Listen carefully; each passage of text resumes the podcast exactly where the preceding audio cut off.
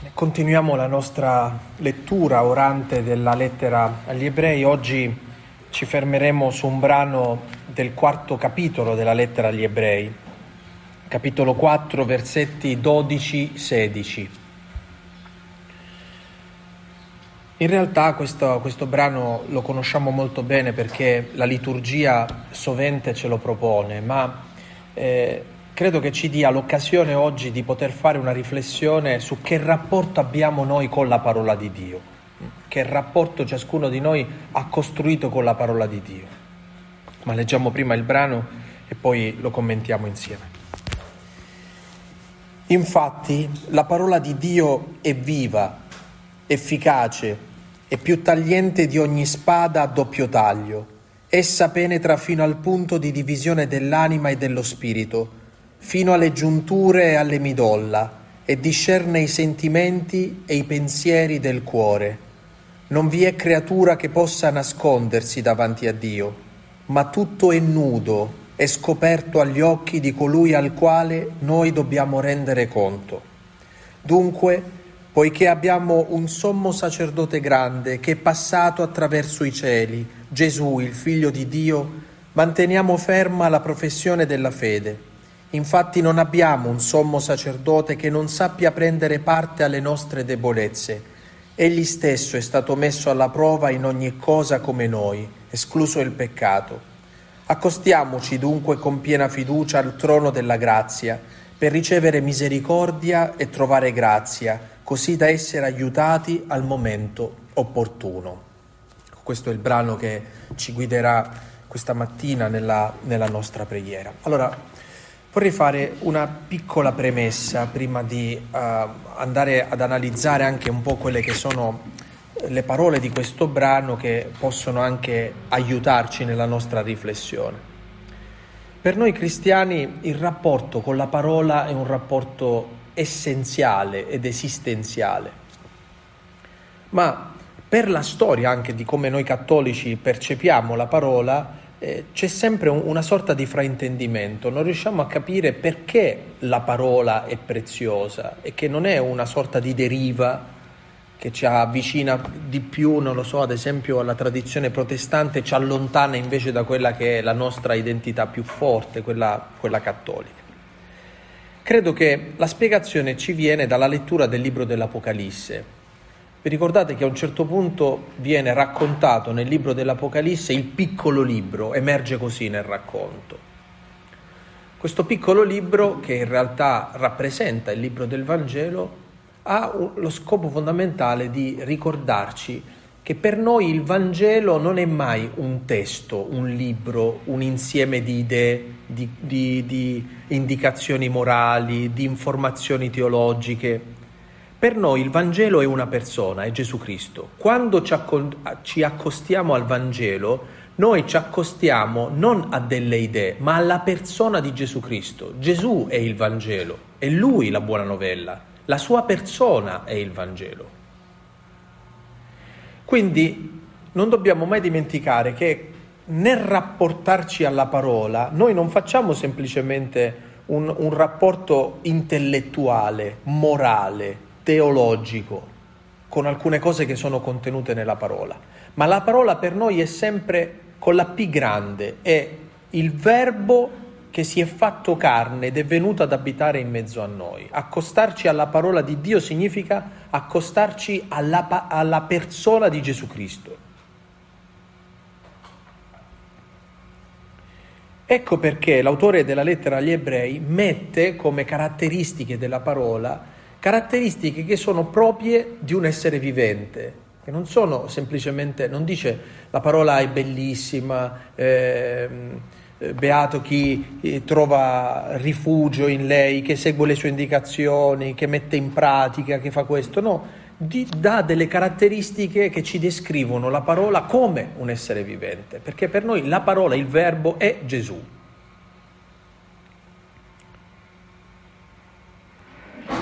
Non a caso, e questo è interessante nella liturgia, noi baciamo l'altare, baciamo la parola anche. Eh, in questo bacio, che è un gesto di adorazione, di profonda venerazione, eh, noi riconosciamo misteriosamente la presenza del Cristo, il Cristo presente nella parola, il Cristo presente sull'altare, il Cristo presente nel popolo santo di Dio, il Cristo presente nella persona del suo ministro. Insomma, ci sono tanti luoghi anche all'interno della liturgia dove noi riconosciamo la presenza di Gesù. Ma ci sono dei luoghi che sono luoghi preeminenti, che, quello che San Paolo a un certo punto ci dice quando ci parla della fede, ci dice che fides ex audito, cioè la fede viene dall'ascolto. Quindi se una persona vuole ricevere il dono della fede, può ricevere il dono della fede solo se ascolta la parola. È la parola che ci dà il dono della fede e eh, rinvigorisce anche dentro ciascuno di noi il dono della fede. Mm?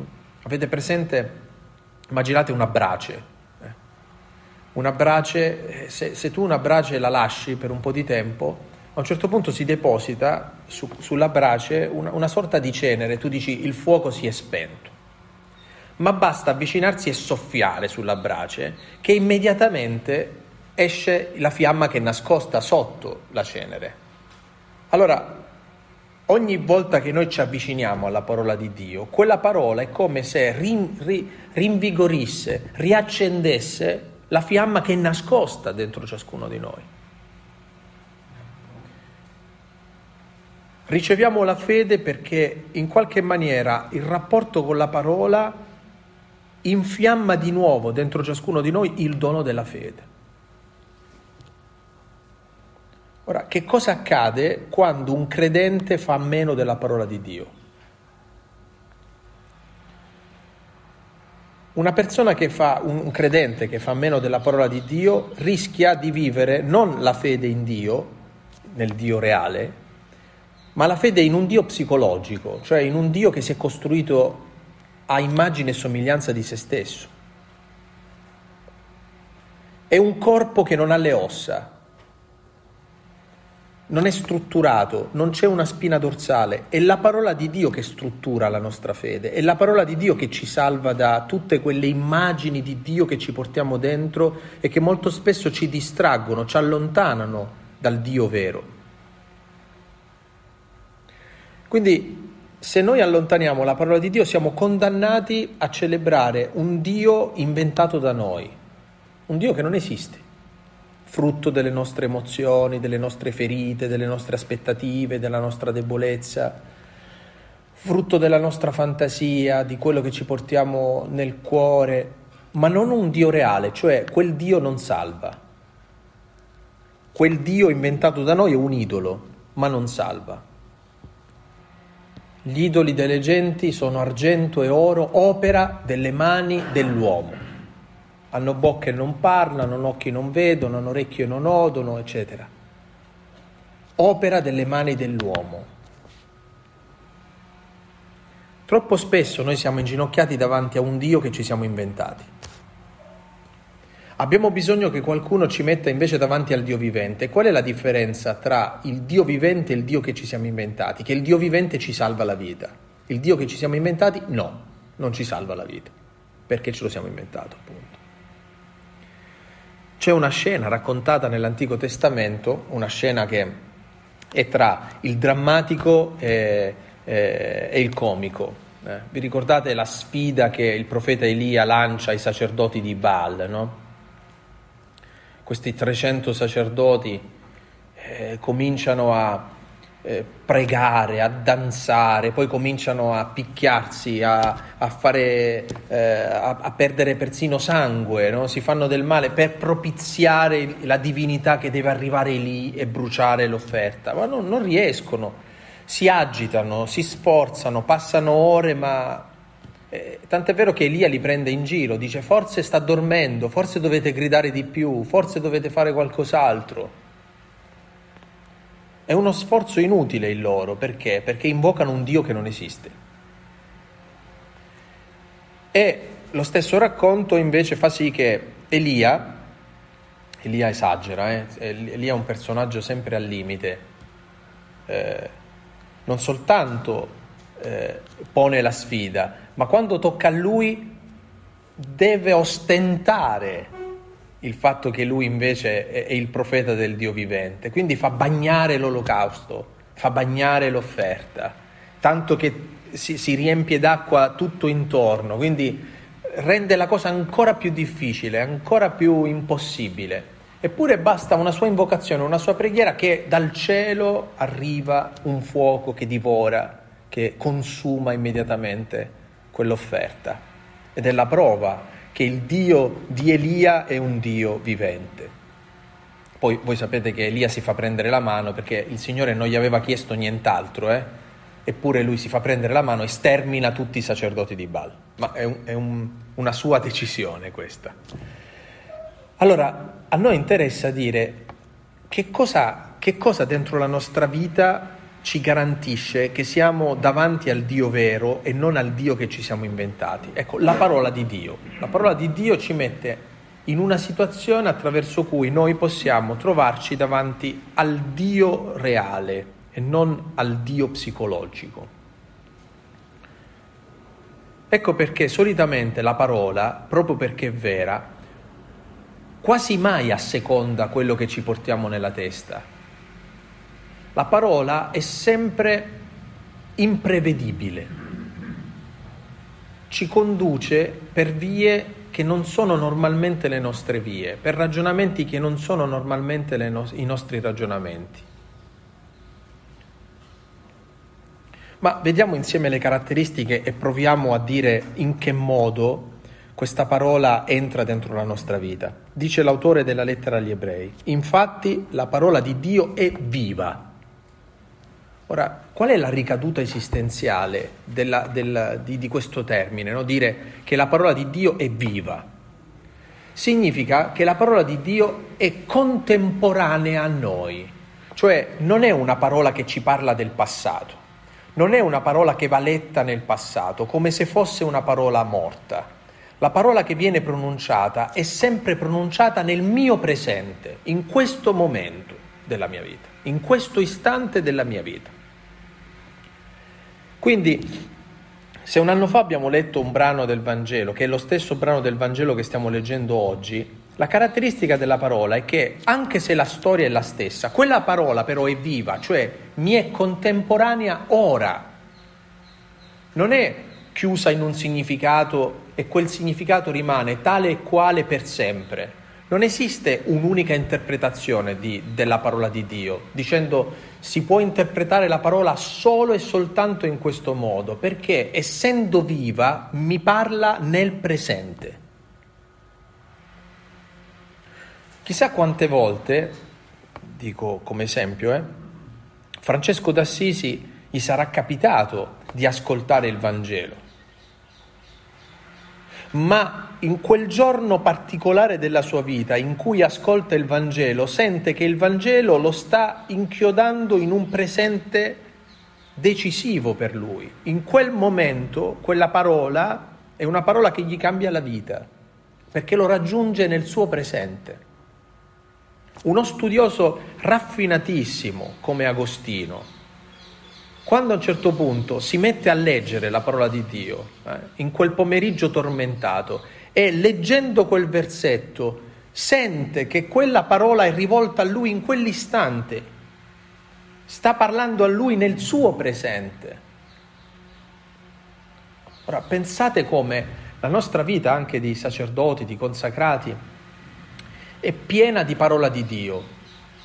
Eh, la liturgia delle ore, ad esempio, ci mette in bocca ogni giorno i salmi, brani dell'Antico Testamento, e poi c'è la liturgia, ehm, la liturgia della messa. Noi siamo ogni giorno circondati dalla parola di Dio ed è bello pensare che in tutta questa sovrabbondanza c'è qualcosa di tutta questa parola che è rivolta al mio presente, in questo momento, mi sta parlando ora, perché è viva quella parola. E qui, qui c'è una domanda molto seria. Come leggiamo la parola di Dio? Come qualcosa che è rivolta al mio presente o come qualcosa che ormai leggiamo con pregiudizio? Cioè, vabbè, sappiamo già,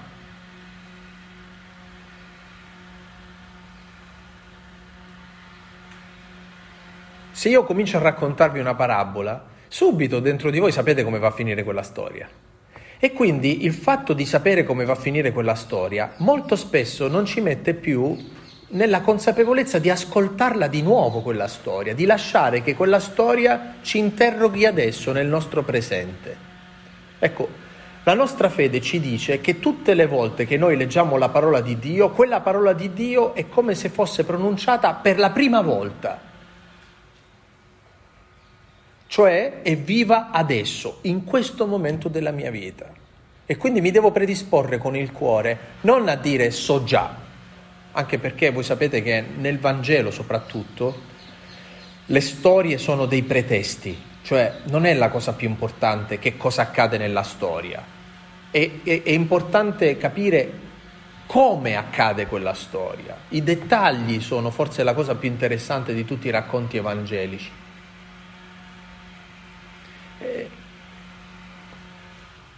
Ed è qui allora che passano gli anni, noi conosciamo a memoria il testo biblico, ma la domanda vera è, crediamo che quella, quel testo biblico, quella parola del Vangelo soprattutto, è una parola viva, rivolta al mio presente?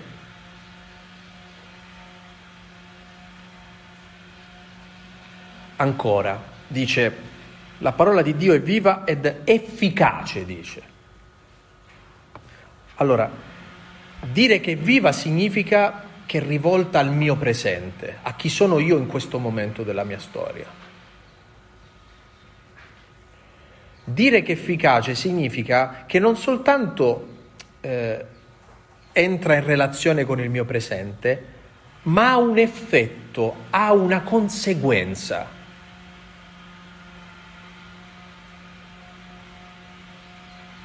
Come la pioggia e la neve scendono dal cielo, non vi ritornano senza aver irrigato e fatto germogliare la terra, così sarà di ogni mia parola. Non tornerà a me senza aver compiuto ciò per cui io l'ho mandata questa parola.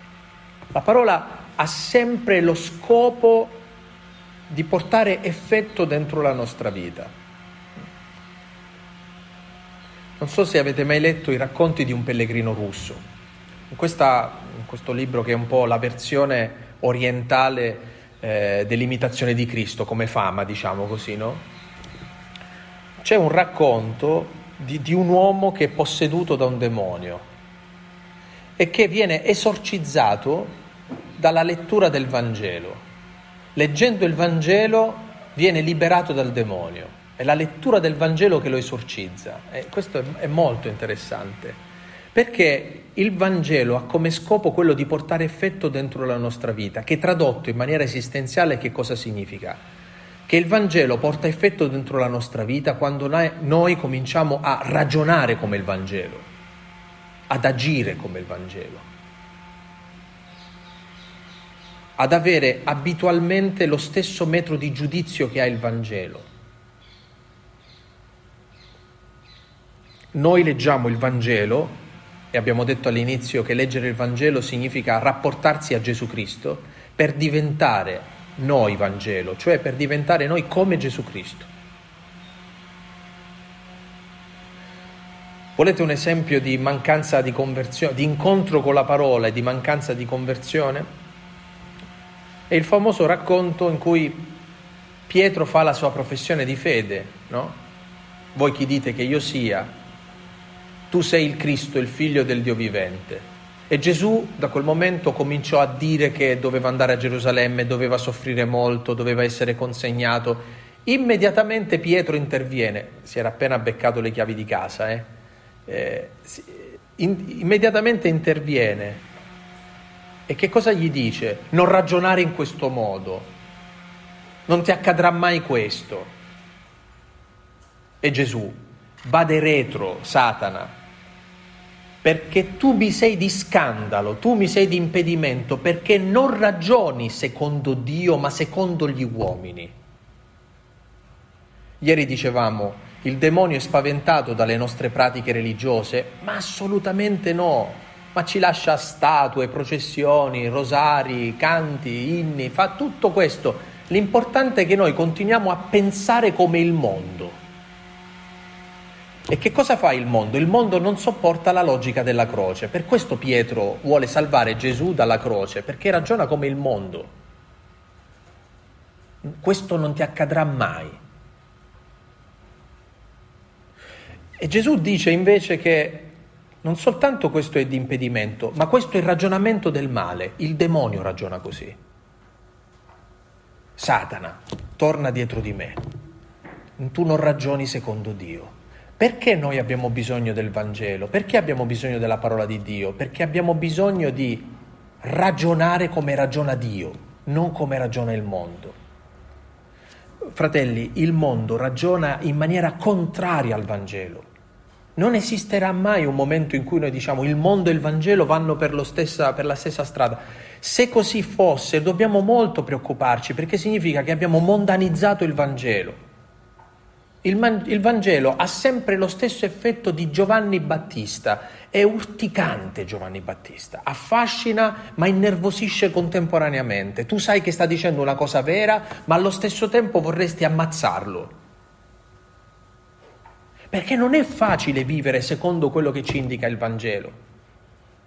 Anzi, è facile dire a una persona dobbiamo amare le persone che ci fanno del male, dobbiamo perdonare i nostri nemici. E questo è bellissimo finché però qualcuno non ti fa soffrire e finché non, non esiste un nemico che ha attentato alla tua vita. Poi leggila quella pagina del Vangelo e vediamo se ti sembra ancora romantica, se ti sembra romantico porgere l'altra guancia.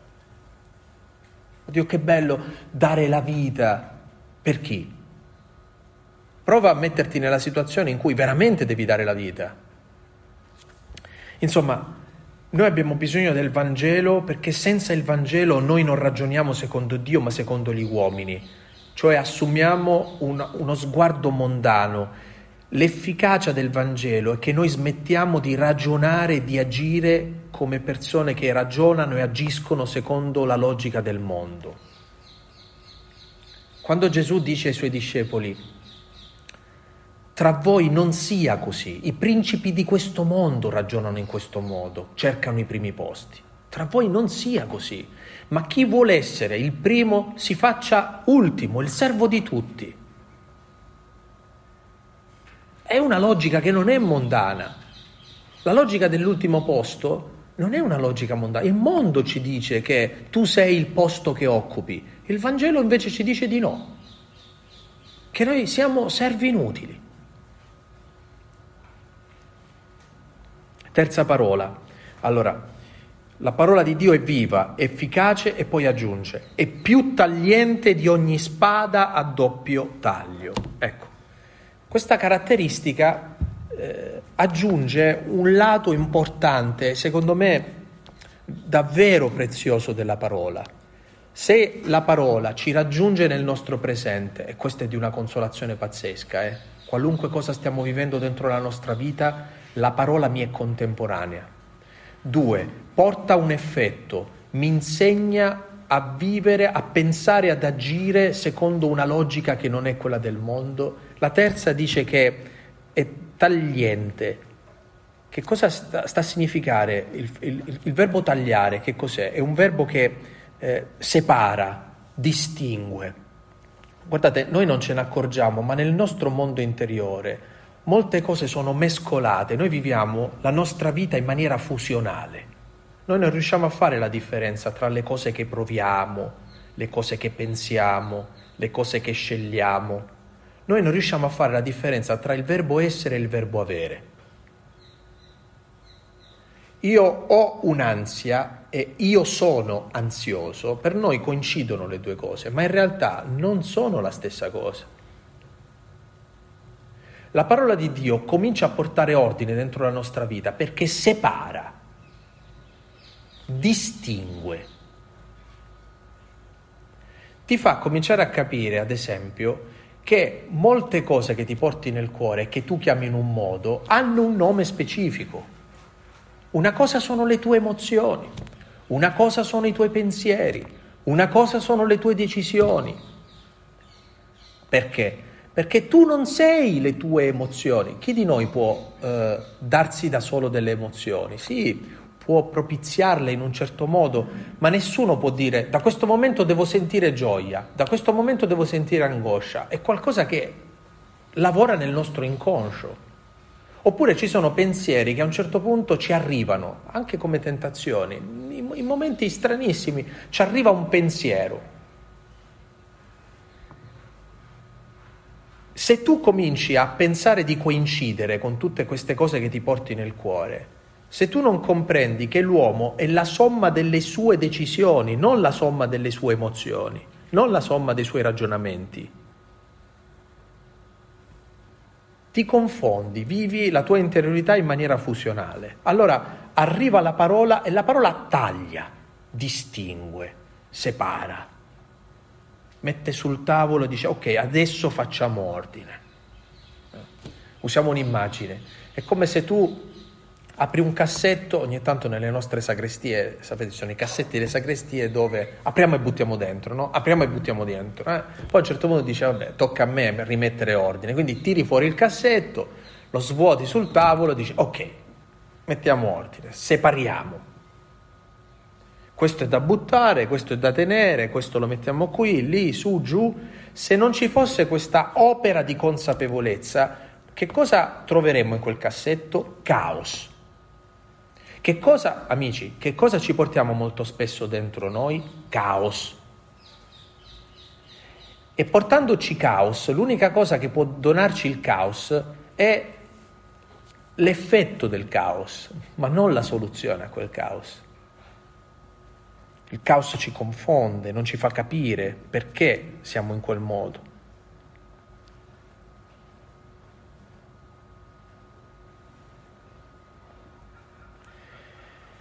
Avanti dice la parola che la parola è viva, efficace, più tagliente di ogni spada a doppio taglio e prosegue, dice, essa penetra fino al punto di divisione dell'anima e dello spirito. Significa che la parola solitamente va alla radice della questione. Che cosa significa andare alla radice della questione? Significa, um, avete presente un medico un medico vede il sintomo e dal sintomo va a finire alla causa.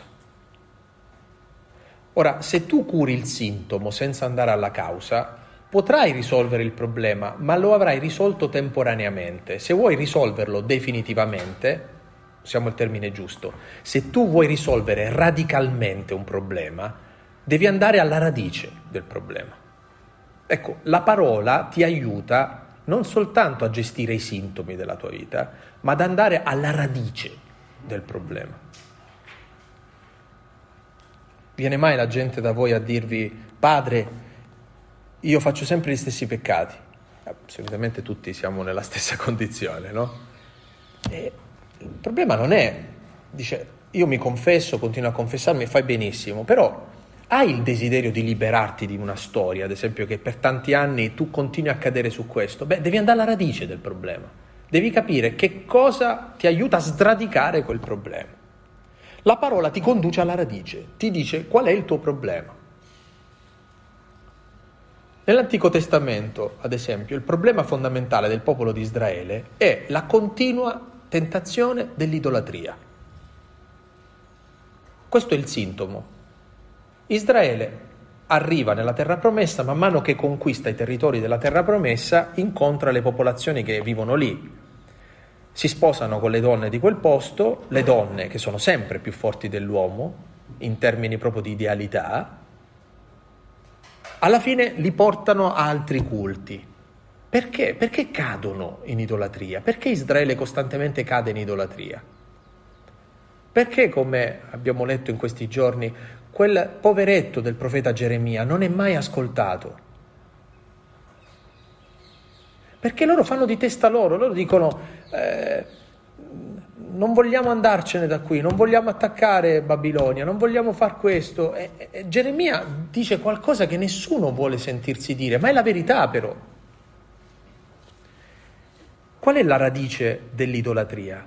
Ci avete mai riflettuto? Perché noi abbiamo degli idoli? Perché, traduciamolo in questo modo, perché abbiamo delle fissazioni? Nella vita abbiamo delle fissazioni che diventano il, il, il, ciò che, di cui abbiamo bisogno per star bene. Perché l'idolo è rassicurante. L'idolo ha sempre come scopo quello di darci una rassicurazione, un guscio dentro cui nasconderci. Quindi se faccio questo, se sono questo, se indosso questo, se occupo quel posto, se ho quel titolo, se, eh, se, se posseggo questa cosa, questa, questa idolatria è rassicurante, ci rassicura. Ma la parola smaschera in fondo, senza giudicarci in maniera moralistica, ma andando alla radice del problema, ci dice che noi continuiamo ave- a fare peccati di idolatria perché siamo radicalmente bisognosi di essere rassicurati. E che cosa fa Dio davanti a questo bisogno di essere rassicurato? Ci, ci abbandona, ci lascia da soli? No. Riempie questo bisogno in maniera sana ci dà una rassicurazione che non è quella degli idoli.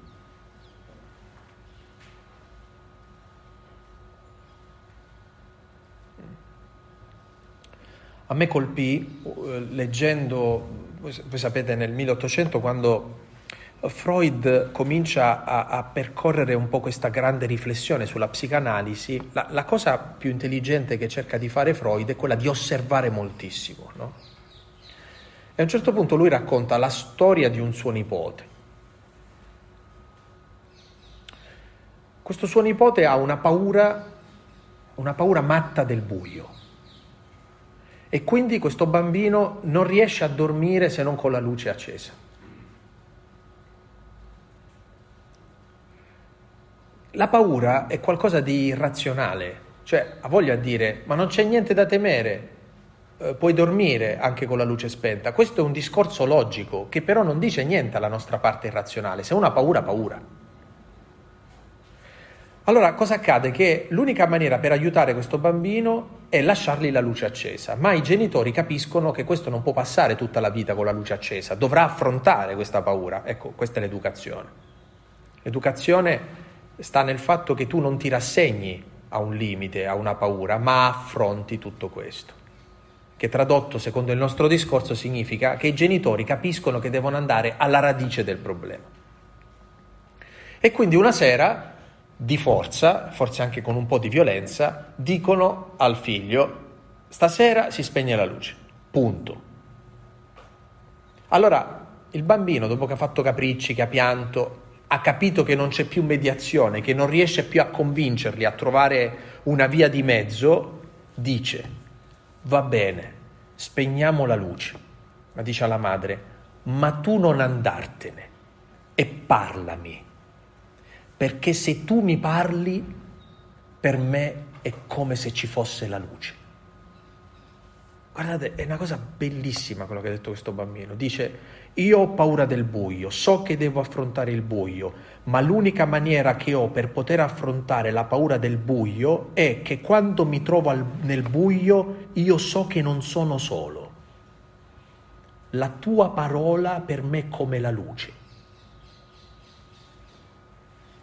Questo fa Dio.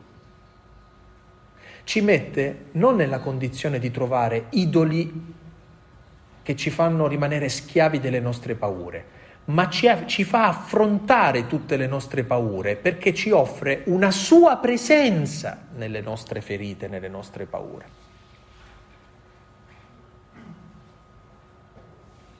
Se dovessi camminare in una valle oscura, non temerei alcun male perché tu sei con me. Il tuo bastone e il tuo vincastro mi danno sicurezza. Uno che ha scritto un salmo così è uno che aveva paura del buio. Ecco, pensate a questa roba che la parola di Dio rende possibile un cambiamento dentro la nostra vita perché riempie il buio della nostra vita di una misteriosa presenza.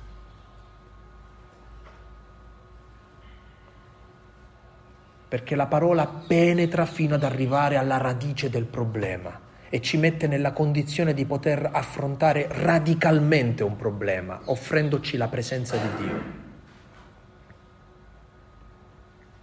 Ultima caratteristica. Dice che penetra fino al punto di divisione dell'anima e dello spirito, fino alle giunture e alle midolla, e sentite, e discerne i sentimenti e i pensieri del cuore. Allora, quello che abbiamo detto prima è importante, cioè separa, distingue. Una cosa è separare e distinguere dentro di noi, cioè fare la differenza tra tutto quello che ci portiamo dentro. Un'altra cosa è discernere. Come possiamo tradurre questo verbo?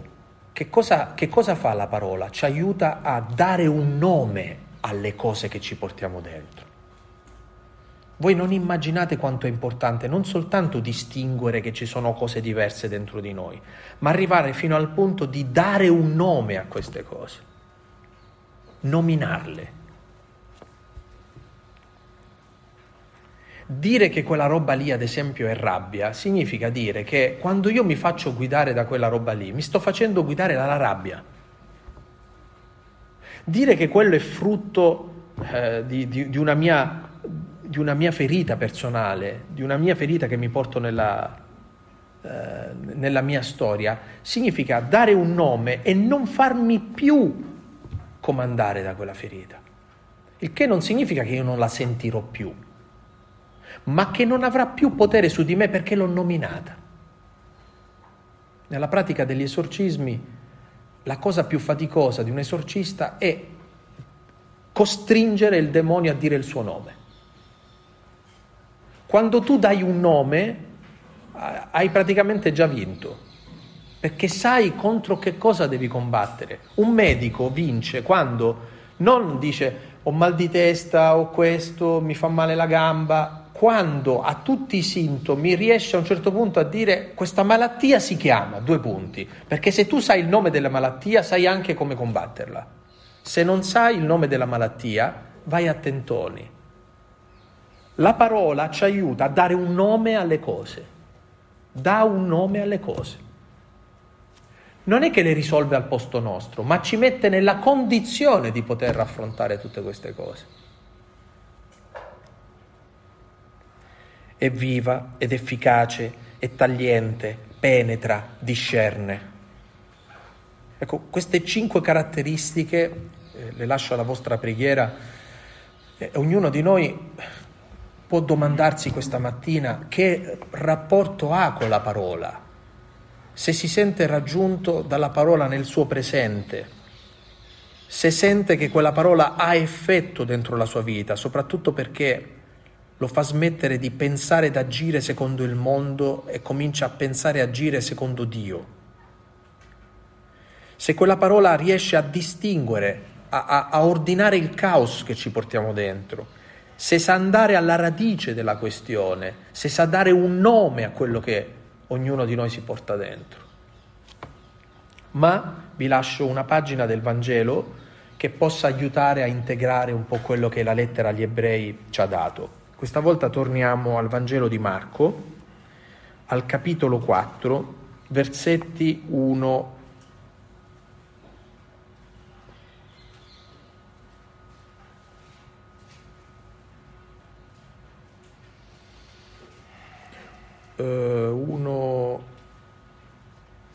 1,20.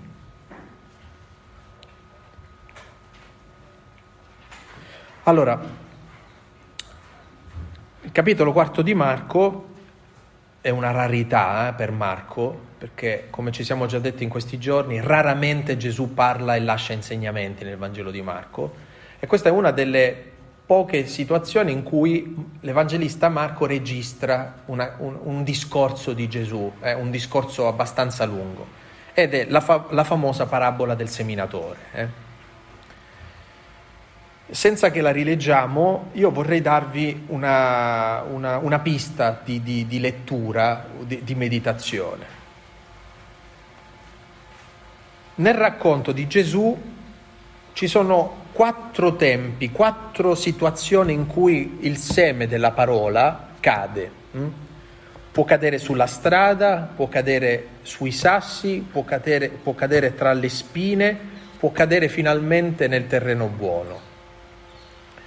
Ora, anche in questo caso il Vangelo ci avvantaggia perché è una delle poche parabole in cui Gesù stesso offre la, l'interpretazione, quindi non è che bisogna uh, inventarci chissà che cosa, perché è lui stesso a dare l'interpretazione di, questa, di questo racconto simbolico che offre ai suoi discepoli. Io vorrei limitarmi semplicemente a dir questo. Il primo luogo, il seme che cade sulla strada. Dice che a un certo punto gli uccelli vengono e mangiano quel seme. E Gesù, nel, nel spiegare questa scena, ci dice che il diavolo viene e ruba ciò che è stato seminato. Credo che questa sia la situazione della superficialità, che è un problema serissimo per noi. Eh? Più ancora della malizia del cuore, della cattiveria, dell'indurimento, di, di, di fare cose sbagliate. C'è una cosa che rovina la nostra vita e quando cominciamo a vivere la nostra vita in maniera distratta, in maniera superficiale. Cioè non ci mettiamo tutto il cuore e tutta la mente in quello che stiamo facendo.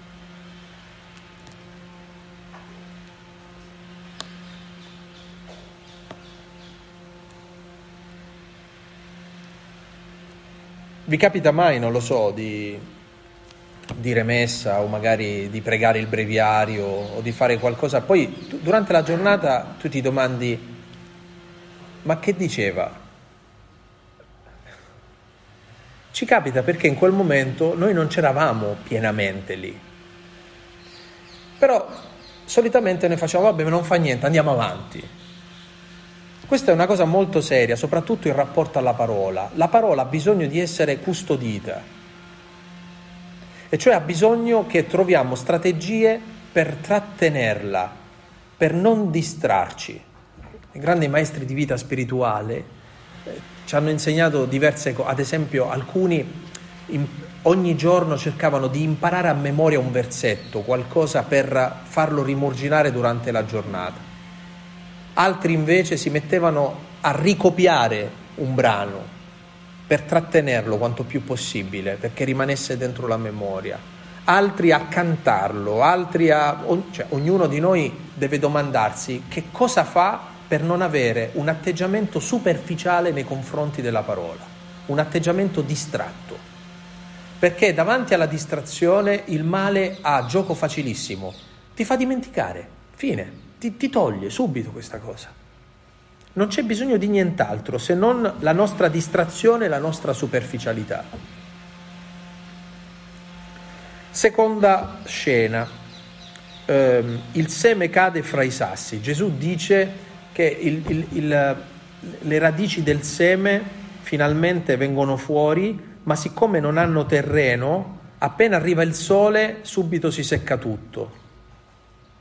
La traduzione di, questo, di questa parte è che noi siamo soggetti ai facili entusiasmi, facili entusiasmi in cui ci infervoriamo e con la stessa velocità con cui ci infervoriamo ci sfervoriamo, ci svuotiamo. Che cosa può aiutarci a non lasciare che la nostra vita sia mossa solo dai facili entusiasmi? È la fedeltà, amici.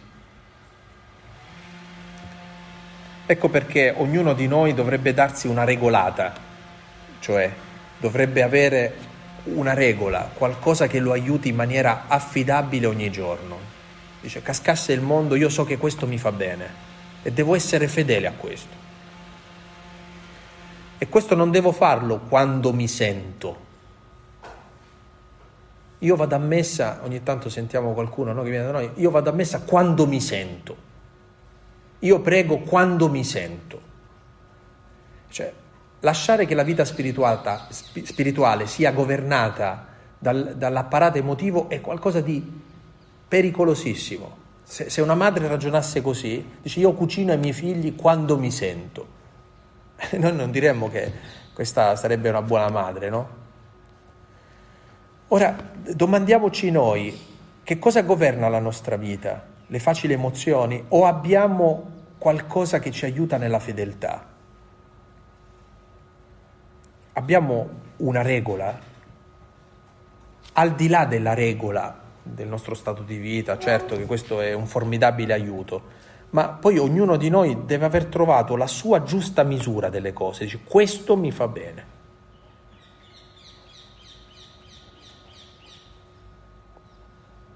Terza cosa, le spine.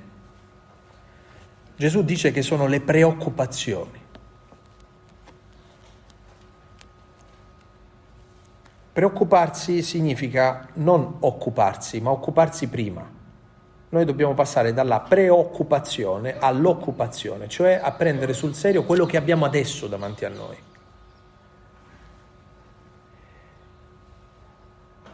La preoccupazione solitamente diventa un, un, problema spirituale quando ci convinciamo che dobbiamo risolvere noi il problema. E solo se tu ti ricordi che se il Signore non costruisce la casa, in vano vi faticano i costruttori. E se la città non è custodita dal Signore, in vano veglia il custode. Cioè, la preoccupazione nasce da una sorta di ateismo pratico. Noi viviamo etsi deus non daretur, come se Dio non ci fosse. Noi crediamo in Dio, eh? crediamo che esiste da qualche parte, ma di fatto viviamo come se fossimo soli al mondo, come se tutto dipendesse solo ed esclusivamente da noi. Chi vive così solitamente è soffocato dalle preoccupazioni. Perché? Perché vive solo. Se tu sai di non essere solo, eh, ce l'avrai anche tu le preoccupazioni, ma non soffocheranno tutto. Come possiamo ascoltare la parola se il nostro cuore è pieno di preoccupazioni?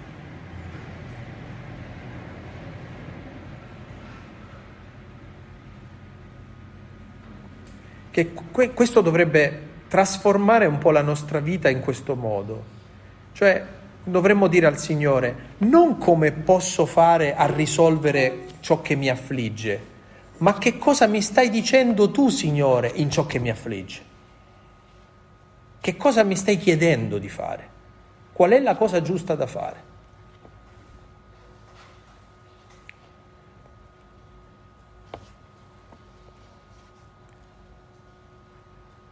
Quindi è una bella domanda questa. Noi viviamo come se fossimo soli al mondo o viviamo sapendo di non essere soli e quindi coltiviamo una costante fiducia, una presenza stabile di Dio dentro la nostra vita? La parola, che è parola viva e che rende anche presente il Signore dentro la nostra vita, ci ricorda che non siamo soli al mondo e che non siamo schiacciati dalle preoccupazioni. Quarta, quarta e ultima tappa è quella del terreno buono dove dice Germoglia il 30, il 60, il 100. Noi conosciamo persone che hanno vissuto così. Eh, oggi è una festa mariana e noi sappiamo che esiste questa donna, questa creatura che più di tutte le altre davvero è il terreno buono dove la parola ha prodotto il 100% del suo potenziale. San Bernardo o comunque tutta la teologia che ha riflettuto su Maria dicono che il il primo luogo dove Maria ha concepito è stato nel suo ascolto.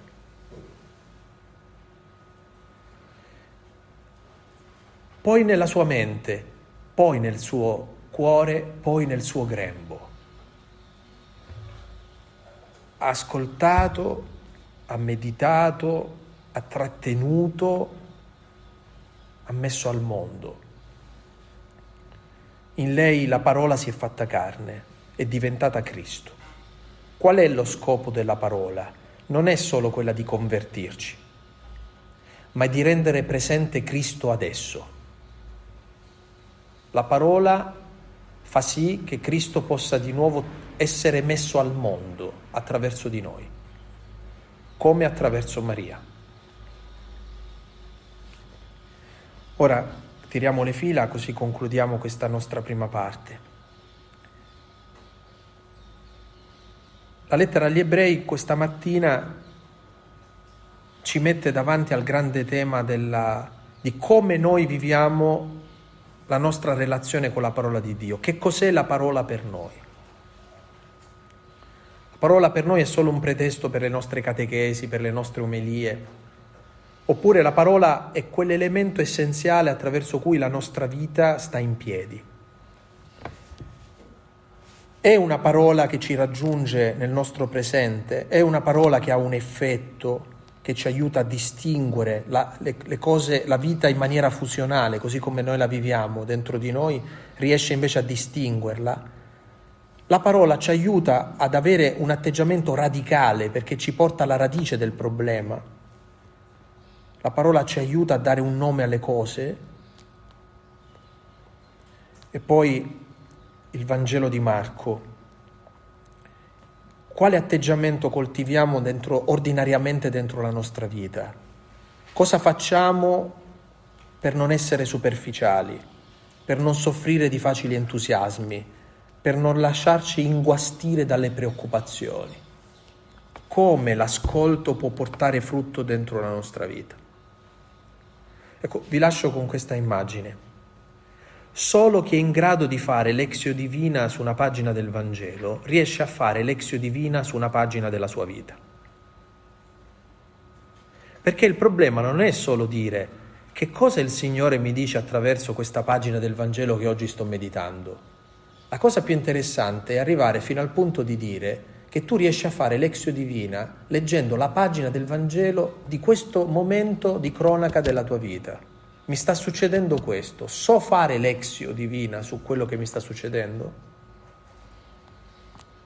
Cioè so scorgere un Dio vivo e vivente che mi viene incontro nel tempo presente che io sto vivendo, mi viene incontro per salvarmi, per santificarmi, per portare a compimento la mia vocazione, per compiermi, per compiermi.